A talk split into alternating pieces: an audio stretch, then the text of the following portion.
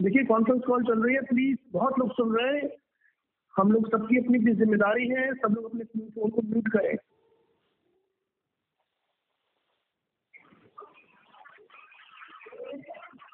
क्या बड़ा स्पष्ट हो कि कैसे व्यक्ति पत्रोन्मुख होता है, सत्संग में बैठने मात्र से एक लाभ होने वाला है। सत्संग में बैठने से क्या लाभ होता है? सत्संग में बैठने से लाभ है व्यक्ति पूरी तरीके से अपने अंदर वो स्थिति बनाता है। प्रक्रिया तो पता चले।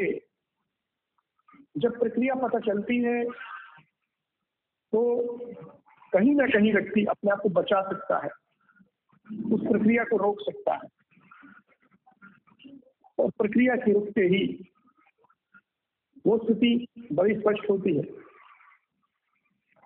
यहाँ एक विशेष क्रिया का अनुभव करेंगे कि हमें अपनी पतन की क्रिया का पता चले। हम और हमारी बुद्धि का नाश कब होता है? और उसकी शुरुआत होती है विषयों के चिंतन से। विषयों का ध्यान, चिंतन करने वाले लोग बारंबार माया को शब्दादि विषयों को देखते रहते हैं, विचार करते रहते हैं। शब्द, स्पर्श, रूप, रस, गंध, इसमें रमण करते रहते हैं। और धीरे धीरे धीरे धीरे वो स्थिति बनती जाती है। बड़ा स्पष्ट हो कि हमें उस स्थिति से पार पाना है तो क्या करेंगे? उसके लिए हमें वो प्रक्रिया जाननी होगी। जो लोग सच में आसन सिद्ध करके बैठे हैं और दत्तचित्त होकर सुन रहे हैं, उनका अंताकरण सुन रहा है कि ये जन्मों जन्मों से हो रहा है महाराज। कल भी मैंने आपसे कहा, ये बहुत ही महत्वपूर्ण है कि हमारा चित्त सुने, हमारा अहंकार सुने, हमारी बुद्धि, हमारा मन सुने हमारे साथ हो क्या रहा है। जन्मों जन्मों से हो रहा है। बड़ा स्पष्ट हो। वो स्थिति हमें बनानी होगी। हमें पता चले, हमारे अहंकार को पता तो चले कि वो अहंकार विषयों का चिंतन कर रहा था या वो अहंकार विषयों का चिंतन करते करते सत्संग में पहुँच गया, सत्संग की बात सुन रहा है और धीरे धीरे उसका, उसकी आसक्ति छूट रही है। इच्छाएँ, कामनाएँ कम हो रही हैं, क्रोध कम आने लगा है और स्मृति रहती है अपने आप कि बड़ा कौन है, छोटा कौन है। और है उसकी बुद्धि बराबर काम कर रही है। परंतु ऐसा होता नहीं है। पत्रोन्मुख जो व्यक्ति होता है। समस्त अनर्थ का जो कारण है, वो यही है कि किसी भी तरीके से विच्छिन्न हुई जो इच्छा है, उसी से क्रोध उत्पन्न हो रहा है। बार बार ऐसा हो रहा है। तो ये बड़ा स्पष्ट हो। कल भी हमने देखा, कल भी हमने देखने की चेष्टा की, कैसे स्थिति पैदा हो और हम अपने अंदर उस स्थिति में रमण करें। हम जाने कि गड़बड़ कहाँ हुई। सम्मोह का मतलब है वो अपने सदगुरु के सामने भी अपने बड़े के सामने भी वो अपशब्द बोलने लगे तो समझ लीजिए कि उससे सम्मोह हो, हो रहा है। वो अपने उपदेश को भूल गया संस्कार को भूल गया और धीरे धीरे जिसको सच में प्राप्त होना था, वो सब भूल गया और वो जो कर रहा है, वो क्या कर रहा है, उसे भी नहीं पता यह बड़ा स्पष्ट हो कि बुद्धि का नाश कब होता है? बुद्धि का नाश होता है जो विवेचन नहीं कर पाता। आत्मा अनात्मा का विवेचन नहीं हो पा रहा है। तो वो व्यक्ति कहेगा कि मैं अब बौद्धिक रूप से अयोग्य हो रहा हूँ। बुद्धि का नाश। यानी जब तक कि वो कार्य और अकार्य के विवेचन में समर्थ हो रहा है धीरे धीरे उसको समझता है मैं जो मुझे करना चाहिए और जो मैं नहीं करना चाहिए, उसका चयन की प्रक्रिया जब तक है तो कहेंगे व्यक्ति बुद्धिमान है। और जैसे ही खत्म हुआ तो कहेंगे अब उसका विवेक जाता रहा, अब उसको नहीं बचा हमारा बड़ा ही ये विशेष प्रसंग है। आइए मैं पूरे वो दस मिनट देता हूँ। सारस्वत जी को आज दस मिनट बाद फिर मैं लूँगा इनसे। अभी दो बज नौ बज के तेरह मिनट हो रहे हैं। मैं इनको नौ बज के तेईस मिनट से इनको रोकना होगा। आइए सरस्वती जी आइए। स्वागत आपका। जय श्री कृष्ण महाराज जय श्री अपनी अनुभूति बोलेंगे। अपनी अनुभूति बोलेंगे जी जी। जी मैं अपनी अनुभूति बोलूँगा महाराज जी इसमें से नहीं बोलूँगा। ये पुस्तक का सहारा नहीं लूँगा। आपसे निवेदन किया था क्योंकि मेरी ट्यूबलाइट बाद में होती है मैंने आपको बोला था। कुछ बातें ऐसी हैं जो बाद में याद आती हैं तो मैंने निवेदन किया था तो उसके लिए। तो सच्चिदानंद भगवान की जय। मैं केवल एक अर्धाली को लूँगा। पहली अर्धाली ध्याय तो विषयान सुनकर संगत से सुख जाए थे। केवल ये अर्धाली को लूँगा महाराज जी। वास्तव में ये हम ध्याय तो मतलब चिंतन। ध्यान होता है विषयों का। तो विषयों का ध्यान क्यों होता है? पहली बात तो ये है। कारण क्या है? कि हमारा विषयों में ध्यान होता है। तो कारण है कि हम है आनंद स्वरूप आत्म स्वरूप पूर्ण, है? अपूर्णता कहीं नहीं है, पूरा आनंद का भंडार है हमारे अंदर। लेकिन नासमझी के कारण नासमझी के कारण हम अपने आनंद स्वरूप न समझ के आनंद दूसरे में खोजने लग जाते हैं। एक कारण तो खोजने लग जाते हैं आनंद को तो क्या होता है कि हम अपने स्वरूप में से हट करके बुद्धि में आते हैं। अपने स्वरूप में से हट गए तो कहाँ आ गए? बुद्धि में। आनंद स्वरूप की आज्ञा से ना? हाँ। तो हम आनंद की खोज में प्रारंभ कर देते हैं तो इसलिए हम प्रथम हृदय में यानी बुद्धि में आ जाते हैं। तो आनंद के आनंद के स्तर के बारे में संस्कार प्रेरणा सूचना आदेश वहाँ मिलता है बुद्धि में। फिर हमारी दूसरी वहाँ से चलते चलते फिर कहाँ आते हैं कि हम मनो इंद्रियों में आ जाते हैं। मनो इंद्रियों में आ जाते हैं वहाँ संस्कार से जो आनंद का स्थल है, यानी आनंद की के लिए योग्यता और आनंद के लिए जो हो हमें, वो भोग की जो ज्ञान है वहाँ जो मिलता है का ज्ञान और की योग्यता। इसके बाद में क्या होता है कि तीसरी शक्ति हम आनंद के लिए क्रिया करने लगते हैं सटाना हटाना। तो उसमें क्या होता है कि हमें अधिकार जन्म और अभिमान जन्म, ये दो शक्ति प्राप्ति होती है। तो तीसरी जो फल रूपा है, फल मिलने के बाद में क्या होता है, चौथी शक्ति फल रूपा सुखदेव के पास में हमें भोक्ता को निम्न में संस्कार आ जाते हैं। पहला संस्कार क्या आता है? विषय सुख रूप है, हमें विषय सुख अवश्य चाहिए। और विषय सुख रूप है तो विषय हमें अवश्य चाहिए। तो जो उसका वादक है जो विरोधी हमसे हमें द्वेष हो जाता है। और जो साधक है, हमारे प्रति अनुकूल है, हमसे नाराज़ हो जाता है तो राग की उत्पत्ति हो गई। फिर आगे चले तो वो हमें, जो हमने जो क्रिया की विषय पाने के लिए। उससे हमें कर्ता भोक्ता बना गया। उसके बाद में हमें सुखी दुखी हो गए। तो ये साइकिल साइकिल। तो ये हुआ क्यों कि हम आनंद स्वरूप थे। लेकिन अज्ञान के कारण हम दूसरे में आनंद सुख ढूँढने लग गए। पहला कारण। तो दूसरा क्या है? ये विषय। विषय क्या है? जो विषि विषि अंते जना अभी इस विषया। विषय क्या है जो विशेष रूप से लोगों को अपने साथ में बाँध लेता है। दोबारा बोलेंगे दोबारा विषयंते जना ए इस विषय जो विशेष रूप से लोगों को अपने साथ साथ बाँध लेते हैं उनको विषय कहते हैं बहुत सुंदर बहुत सुंदर। जो विशेष रूप से लोगों को अपने साथ बाँध लेता है उसको विषय कहते हैं। इंद्रियों के द्वारा भीतर जाकर विषय मनुष्य को मन को, मनुष्य के मन को अपने साथ बाँध लेता है। हाँ अपने साथ बाँध लेता है, इसका नाम है विषय। अच्छा तो होता क्या है कि देखिए, तीन रूप है, प्रत्यक्ष, परोक्ष और अपरोक्ष। तो ये विषय जो है, ये संसार के प्रत्यक्ष है, स्वर्ग जो है, वो परोक्ष है। जान तो रहे लेकिन देखा नहीं है। बम्बई को हमने जाना तो है बम्बई है, लेकिन देखी नहीं है। और तीसरा है, अपरोक्ष परमात्मा व परम ब्रह्म परमात्मा है अपरोक्ष।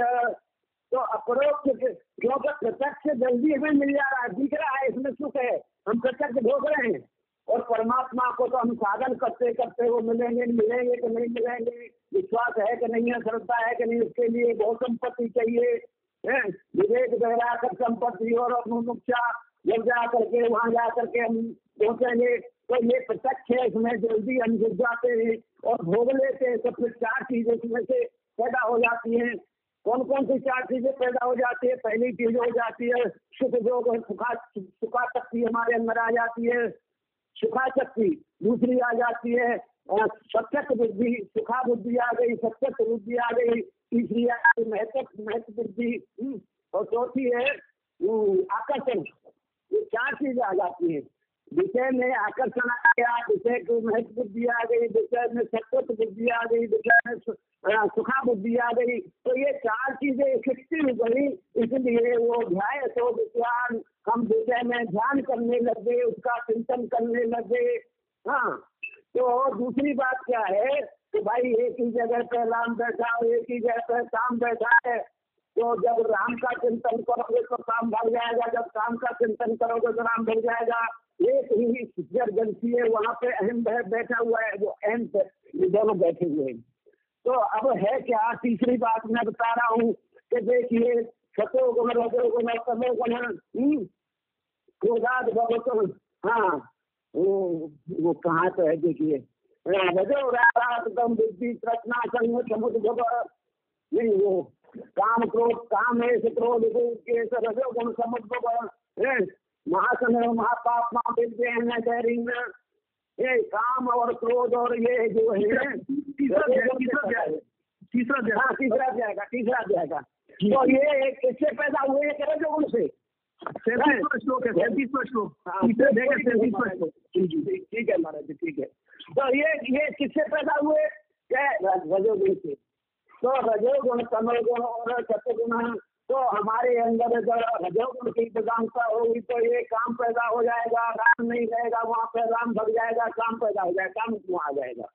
क्योंकि रजो राम बुद्धि प्रश्ना संगत समुद्र वहाँ प्रश्ना आ जाएगी वहाँ आसक्ति आ जाएगी सारे सारे संसार के कचरे आ जाएँगे।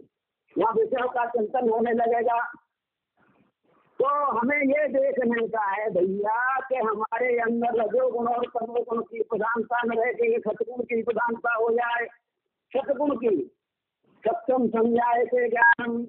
सत्य सतगुण हो जाएगा तो ज्ञान संज्ञाए से ज्ञान। ज्ञान हमारे अंदर आ जाएगा। मतलब अच्छी अच्छी बातें परमात्मा का चिंतन होने लगेगा।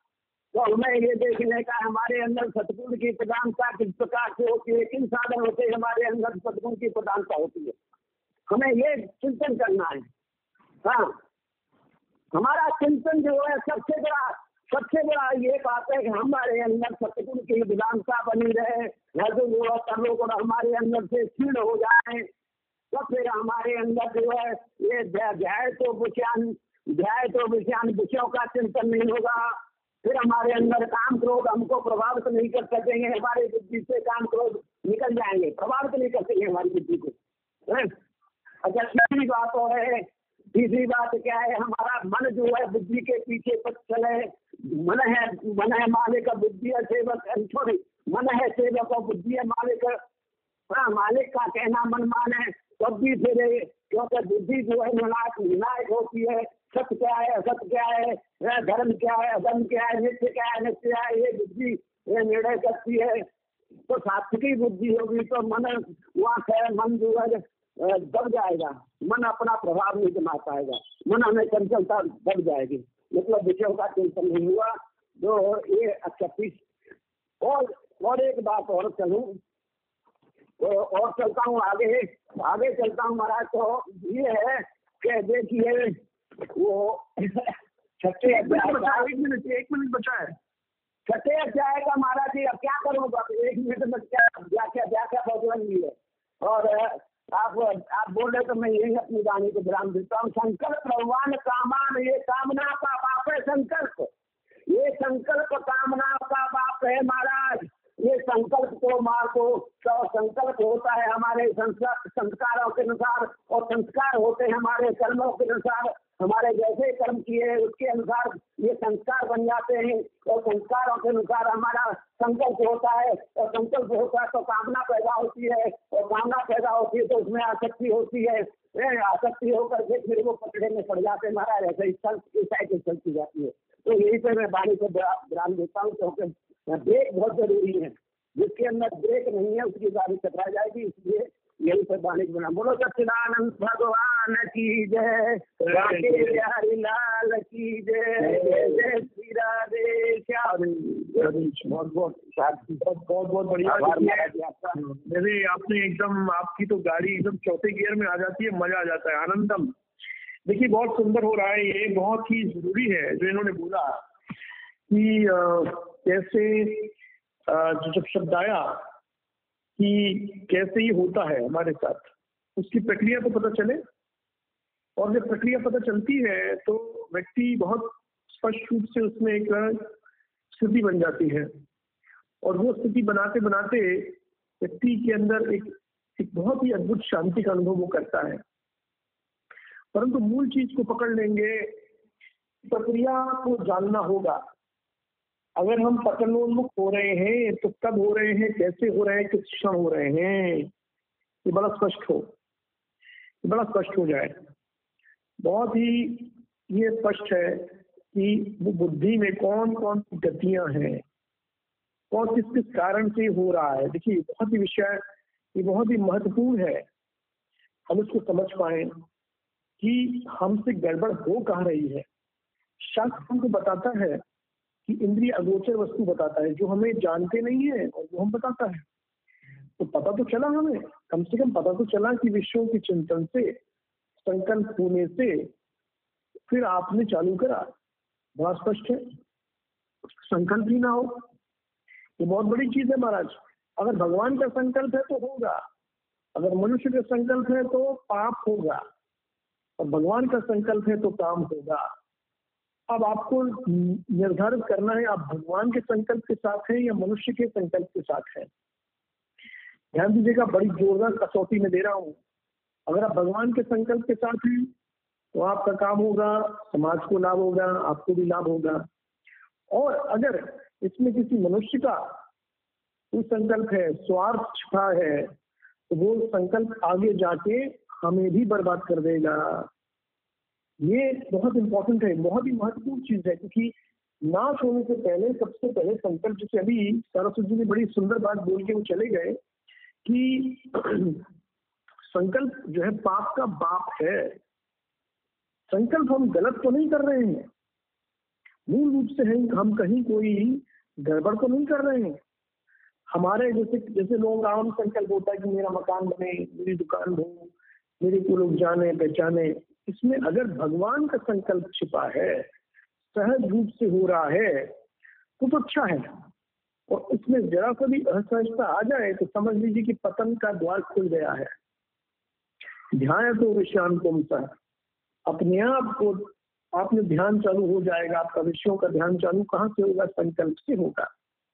अगर आपका संकल्प सही है, उसमें भगवत प्रेरणा है तो वो विषय की तरफ़ नहीं ले जाएगा। वो तो धीरे धीरे आपको एकदम उच्च शिखर पर, अध्यात्म के उच्च शिखर तक ले जाएगा। और यहाँ बोला गया कि बड़ा स्पष्ट हो कि किसी भी स्तर पे आप इसको समझने की चेष्टा करेंगे तो पता चल जाएगा कि हम और हमारे अंदर पूरी तरीके से एक सहज गति रहे।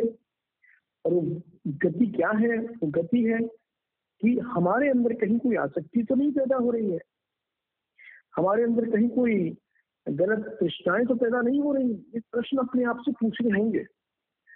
ये देखिए, कसौटियाँ हमें खुद बनानी होंगी, बड़े ईमानदारी से देखना होगा।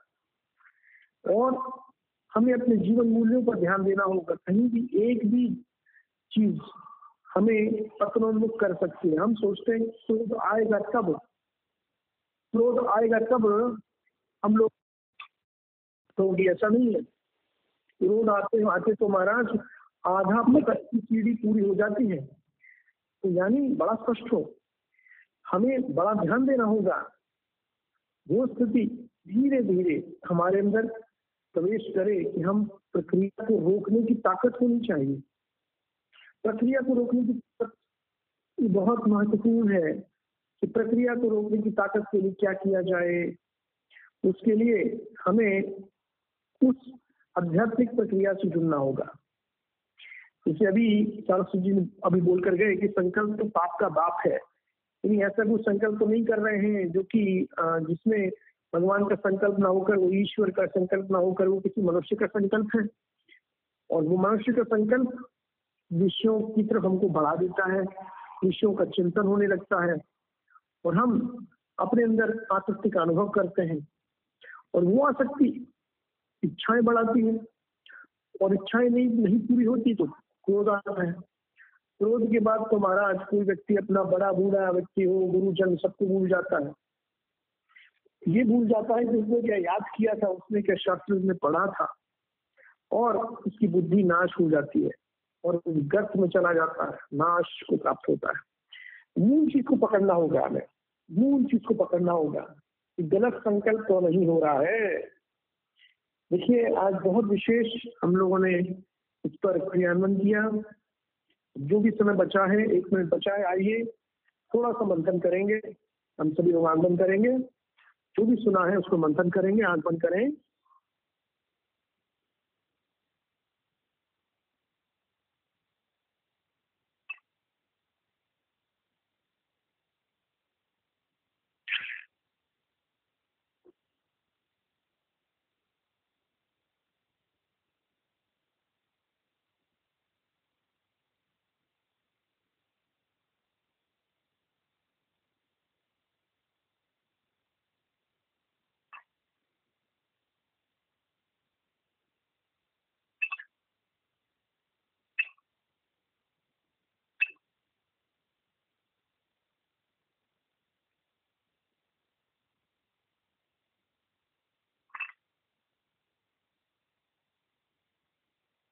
आइए हम सभी लोग गहरी श्वास लेंगे साथ में ओंकार करेंगे।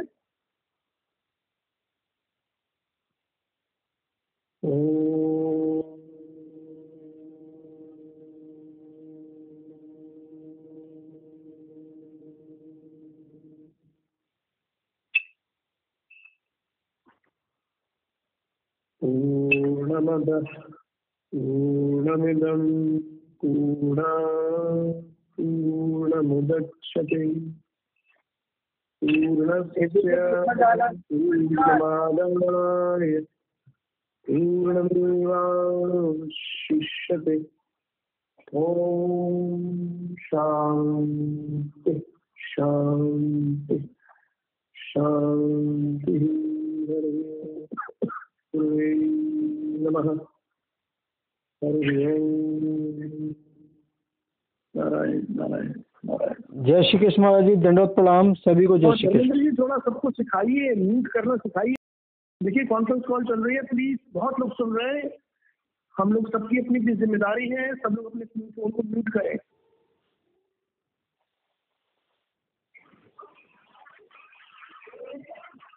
क्या बड़ा स्पष्ट हो कि कैसे व्यक्ति पत्रोन्मुख होता है? सत्संग में बैठने मात्र से एक लाभ होने वाला है। सत्संग में बैठने से क्या लाभ होता है?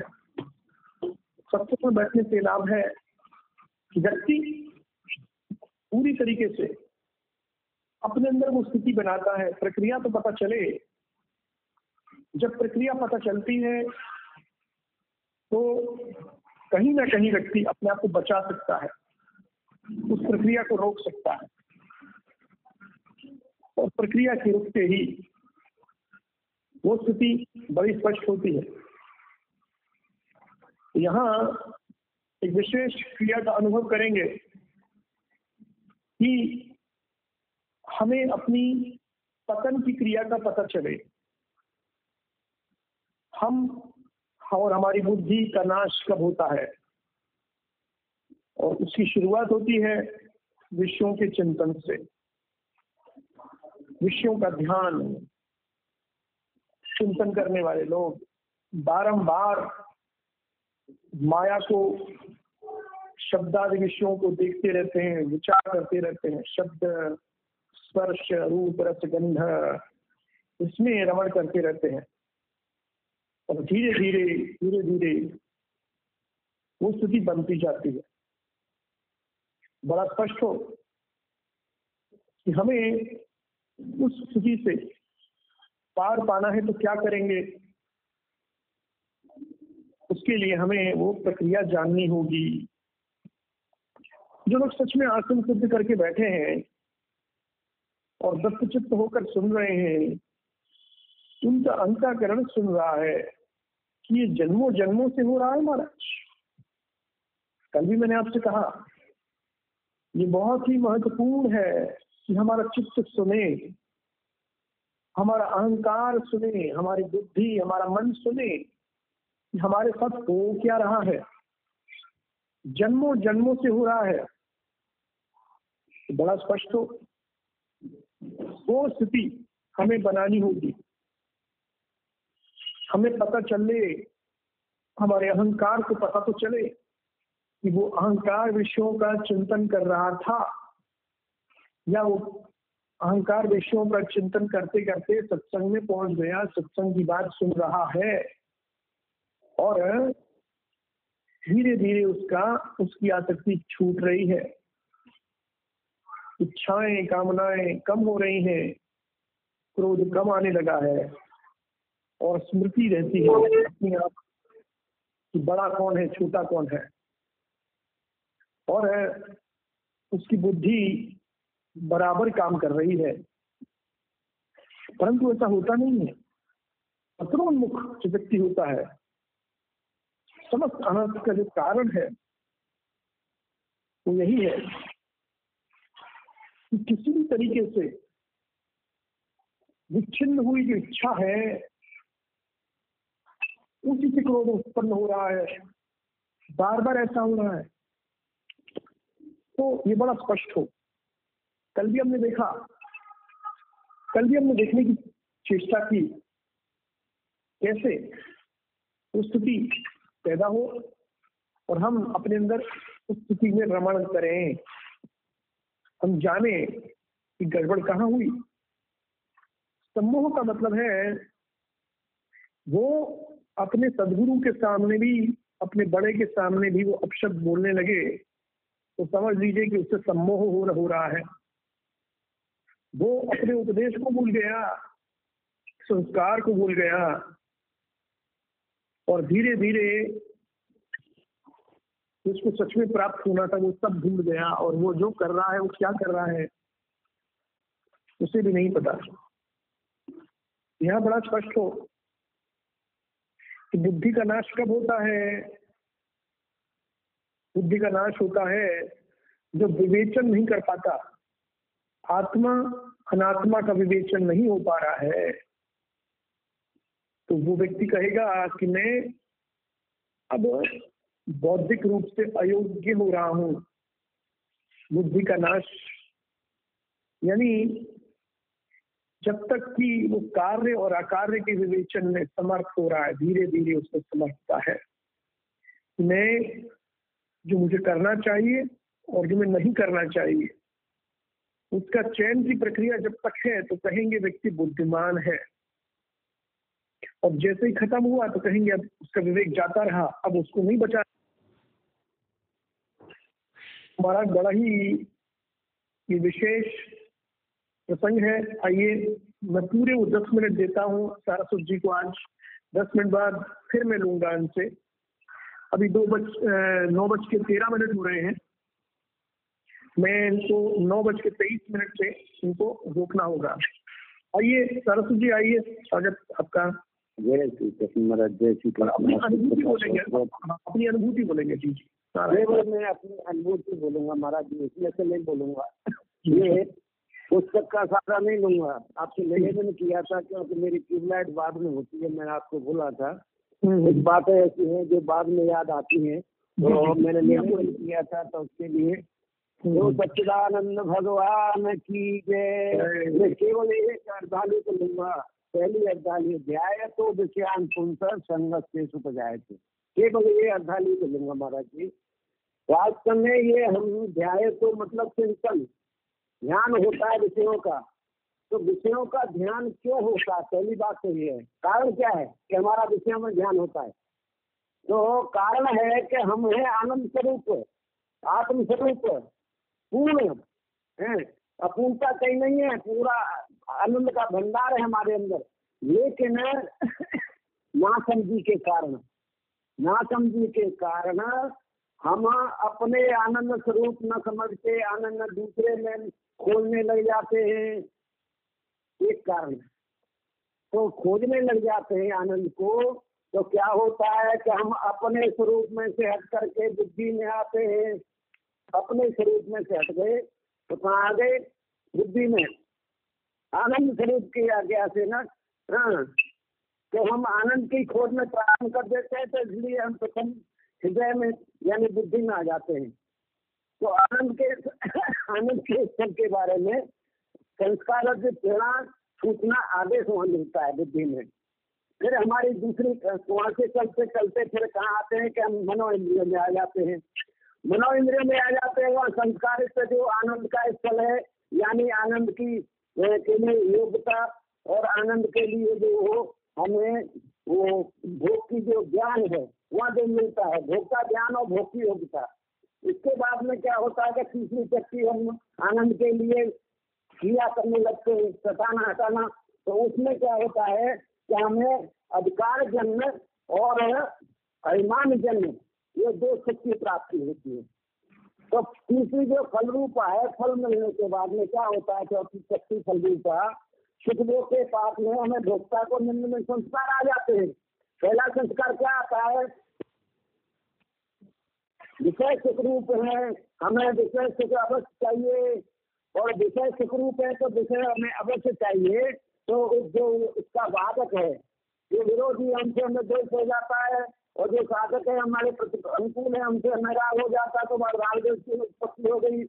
फिर आगे चले तो वो हमें जो हमने जो क्रिया की विषय पाने के लिए, उससे हमें कर्ता वोक्ता बना गया। उसके बाद में हमें सुखी दुखी हो गए। तो ये साइकिल साइकिल तो ये हुआ क्यों? कि हम आनंद स्वरूप थे।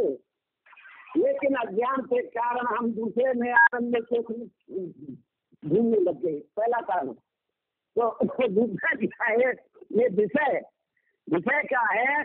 जो विषि विषि अंते जना अभी इस विषया। विषय क्या है? जो विशेष रूप से लोगों को अपने साथ में बाँध लेता है। दोबारा दोबारा बोलेंगे दोबारा। विषयंते जना ए इत विषय जो विशेष रूप से लोगों को अपने साथ साथ बाँध लेते हैं उनको विषय कहते हैं। बहुत सुंदर बहुत सुंदर तो विशेष रूप से लोगों को अपने साथ बाँध लेता है उसको विषय कहते हैं। इंद्रियों के द्वारा भीतर जाकर विषय मनुष्य को मन को मनुष्य के मन को अपने साथ बाँध लेता है। हाँ अपने साथ बाँध लेता है इसका नाम है विषय। अच्छा तो होता क्या है कि देखिए तीन रूप है प्रत्यक्ष परोक्ष और अपरोक्ष। तो ये विषय जो है, ये संसार के प्रत्यक्ष हैं, स्वर्ग जो है, वो परोक्ष है। जान तो रहे, लेकिन देखा नहीं है। बम्बई को हमने जाना तो है बम्बई है, लेकिन देखी नहीं है। और तीसरा है, अपरोक्ष। परमात्मा व परम ब्रह्म परमात्मा है अपरोक्ष। तो अपरोक्ष क्योंकि प्रत्यक्ष जल्दी हमें मिल जा रहा है, दिख रहा है, इसमें सुख है। हम प्रत्यक्ष भोग रहे हैं। और परमात्मा को तो हम साधन करते करते वो मिलेंगे मिलेंगे कि नहीं मिलेंगे? विश्वास है कि नहीं है? श्रद्धा है कि नहीं? उसके लिए बहुत संपत्ति चाहिए। विवेक गहरा कर संपत्ति और मुख्या जब जा करके, वहाँ जा करके हम पहुँचेंगे तो ये प्रत्यक्ष है, इसमें जल्दी हम जुट जाते हैं और भोग लेते हैं तो फिर चार चीज़ें इसमें से पैदा हो जाती हैं। कौन कौन सी चार चीज़ें पैदा हो जाती है? पहली चीज़ हो जाती है सुख जो सुखा सुखा शक्ति हमारे अंदर आ जाती है। सुखा शक्ति दूसरी आ जाती है और सत्यक बुद्धि सुखा बुद्धि आ गई सत्यक बुद्धि आ गई तीसरी आ गई महत्व महत्व बुद्धि। हम्म, और चौथी है आकर्षण। ये चार चीज़ें आ जाती है। विषय में आकर्षण आ गया, विषय की महत्व बुद्धि आ गई, विषय में सत्वत बुद्धि आ गई, विषय में सुखा बुद्धि आ गई। तो ये चार चीज़ें इकट्ठी हो गई इसलिए वो ध्याय तो विज्ञान, हम विषय में ध्यान करने लगे, उसका चिंतन करने लगे। हाँ तो दूसरी बात क्या है कि भाई, एक ही जगह पे राम बैठा, एक ही जगह पे काम बैठा है। तो जब राम का चिंतन करोगे तो काम भर जाएगा, जब काम का चिंतन करोगे तो राम भर जाएगा। एक ही जगंसी है, वहाँ पे अहम बैठा हुआ है, वो अहम ये दोनों बैठे हुए हैं। तो अब है क्या? तीसरी बात मैं बता रहा हूँ कि देखिए, सतो गुण रजो गुण तमो गुण क्रोधाद भगवत हाँ वो वो कहाँ तो है देखिए? रजो रात दम बुद्धि तृष्णा संग समुद्र नहीं, वो, काम क्रोध, काम है, क्रोध के रजो गुण, समुद्र भव महासन महापाप माँ विद्य है डरिंग ये काम और क्रोध और ये जो है तीसरा तीसरा। हाँ तीसरा जाएगा तीसरा जाएगा तो ये इससे पैदा हुए हैं रजो गुण से सैंतीसवां श्लोक है सैंतीसवां श्लोक। हाँ, तीसरे अध्याय का सैंतीसवां श्लोक। जी जी, ठीक है महाराज जी ठीक है। तो ये ये किससे पैदा हुए? रजोगुण से। तो रजोगुण तमोगुण और सत्यगुण तो हमारे अंदर अगर रजोगुण की प्रधानता होगी तो ये काम पैदा हो जाएगा, राम नहीं रहेगा, वहाँ पे राम भग जाएगा, काम पैदा हो जाएगा, काम वहाँ आ जाएगा? क्योंकि रजो राम बुद्धि कृष्णा संगत समुद्र वहाँ कृष्णा आ जाएगी, वहाँ आसक्ति आ जाएगी, सारे सारे संसार के कचरे आ जाएँगे।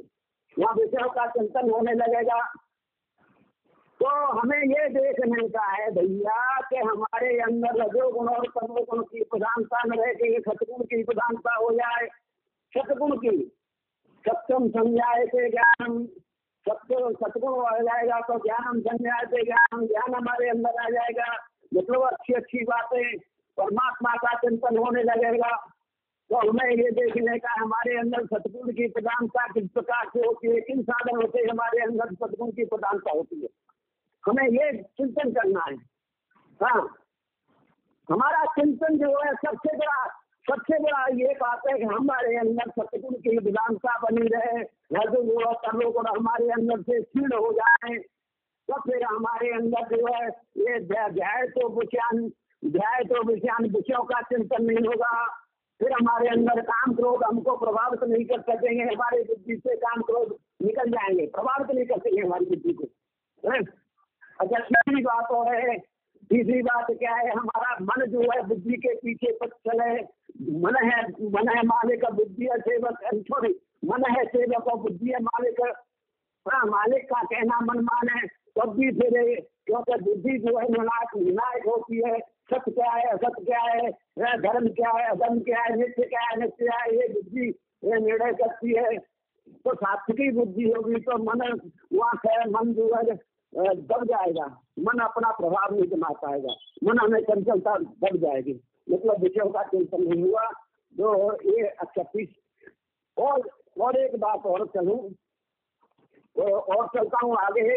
आगे चलता हूँ महाराज तो ये है कि देखिए वो छठे एक मिनट अध्याय एक मिनट एक मिनट बचा है छठे अध्याय का महाराज जी अब क्या करूँगा? एक मिनट में क्या क्या क्या बदल रही है। और आप आप बोल रहे तो मैं यही अपनी वाणी को विराम देता हूँ। संकल्प भगवान कामान ये कामना का बाप है संकल्प। ये संकल्प कामना का बाप है महाराज। ये संकल्प को मार को तो संकल्प होता है हमारे संस्कारों के अनुसार और संस्कार होते हैं हमारे कर्मों के अनुसार। हमारे जैसे कर्म किए हैं, उसके अनुसार ये संस्कार बन जाते हैं। और संस्कारों के अनुसार हमारा संकल्प होता है। और संकल्प होता है तो कामना पैदा होती है। और कामना पैदा होती है तो उसमें आसक्ति होती है। आसक्ति होकर के फिर वो पकड़े में पड़ जाते हैं। महाराज, ऐसे इस साइकिल चलती जाती है। तो यही पे मैं वाणी को विराम देता हूँ, क्योंकि ब्रेक बहुत ज़रूरी है। जिसके अंदर ब्रेक नहीं है, उसकी गाड़ी टकरा जाएगी, इसलिए यही पे वाणी को विराम बोलो सच्चिदानंद भगवान की जय राधे बिहारी लाल की जय जय श्री राधे श्याम। बहुत बहुत बहुत बहुत बहुत बढ़िया। आपका। मेरे आपने एकदम आपकी तो गाड़ी एकदम चौथे गियर में आ जाती है मज़ा आ जाता है आनंदम। देखिए बहुत सुंदर हो रहा है ये बहुत ही ज़रूरी है जो इन्होंने बोला कि कैसे जो जब शब्द आया कि कैसे ये होता है हमारे साथ। उसकी प्रक्रिया तो पता चले। और जब प्रक्रिया पता चलती है तो व्यक्ति बहुत स्पष्ट रूप से उसमें एक स्थिति बन जाती है। और वो स्थिति बनाते बनाते व्यक्ति के अंदर एक एक बहुत ही अद्भुत शांति का अनुभव वो करता है।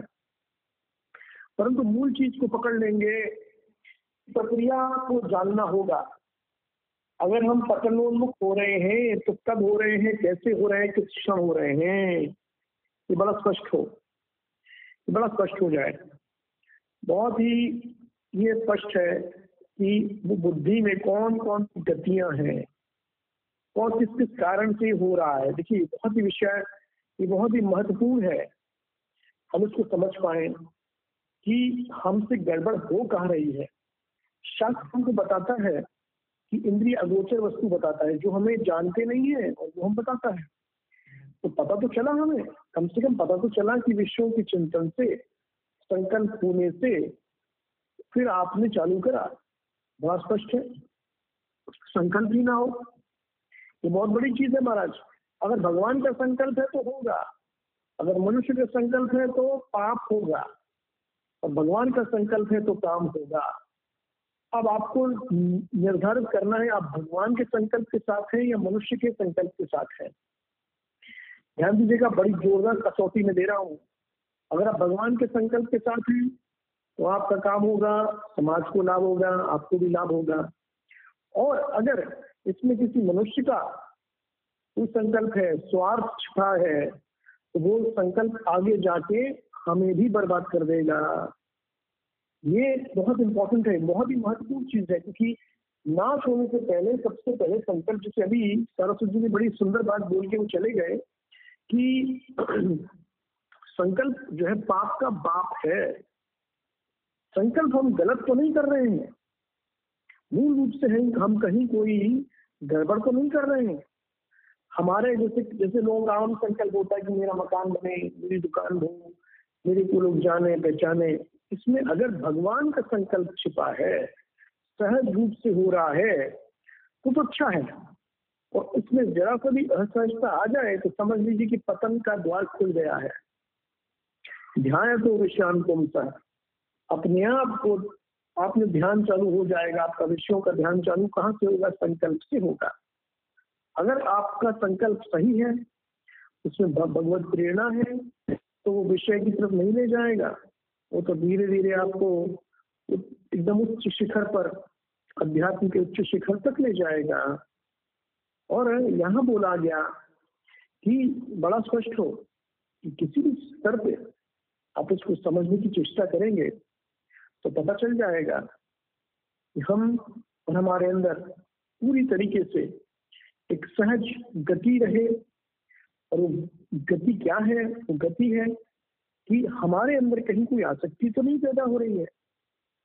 हमारे अंदर कहीं कोई गलत तृष्णाएँ तो पैदा नहीं हो रही। ये प्रश्न अपने आप से पूछने होंगे। ये देखिए, कसौटियाँ हमें खुद बनानी होंगी, बड़े ईमानदारी से देखना होगा।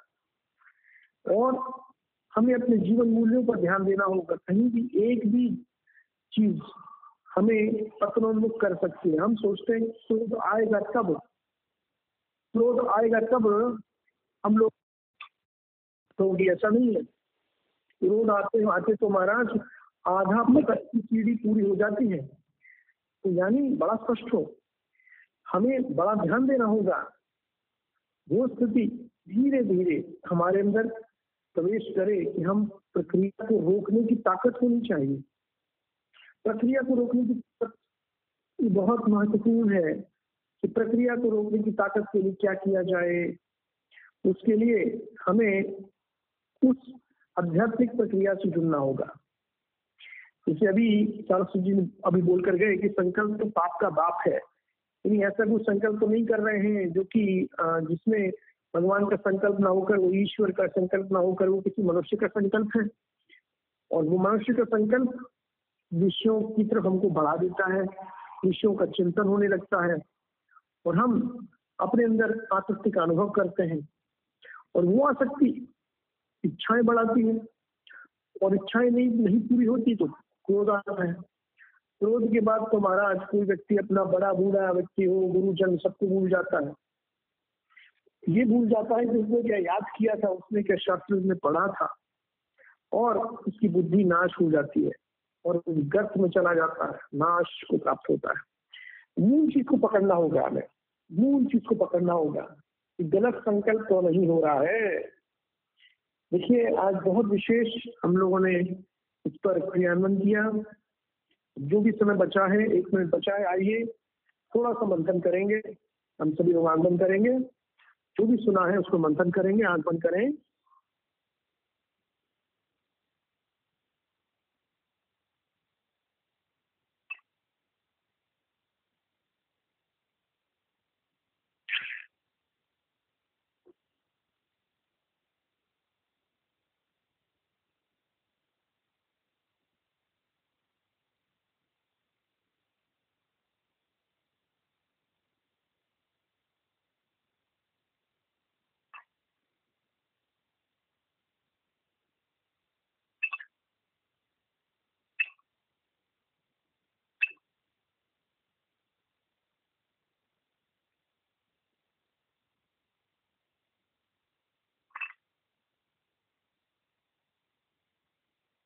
आइए हम सभी लोग गहरी श्वास लेंगे साथ में ओंकार करेंगे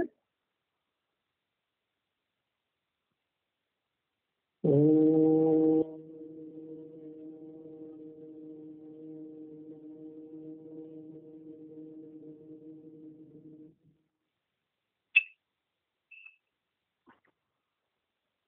पूर्णमदः पूर्णमिदं पूर्णा पूर्णमुदच्छते। पूर्णस्य पूर्णमादाय पूर्णमेवावशिष्यते। ॐ शान्ति शान्ति शान्तिः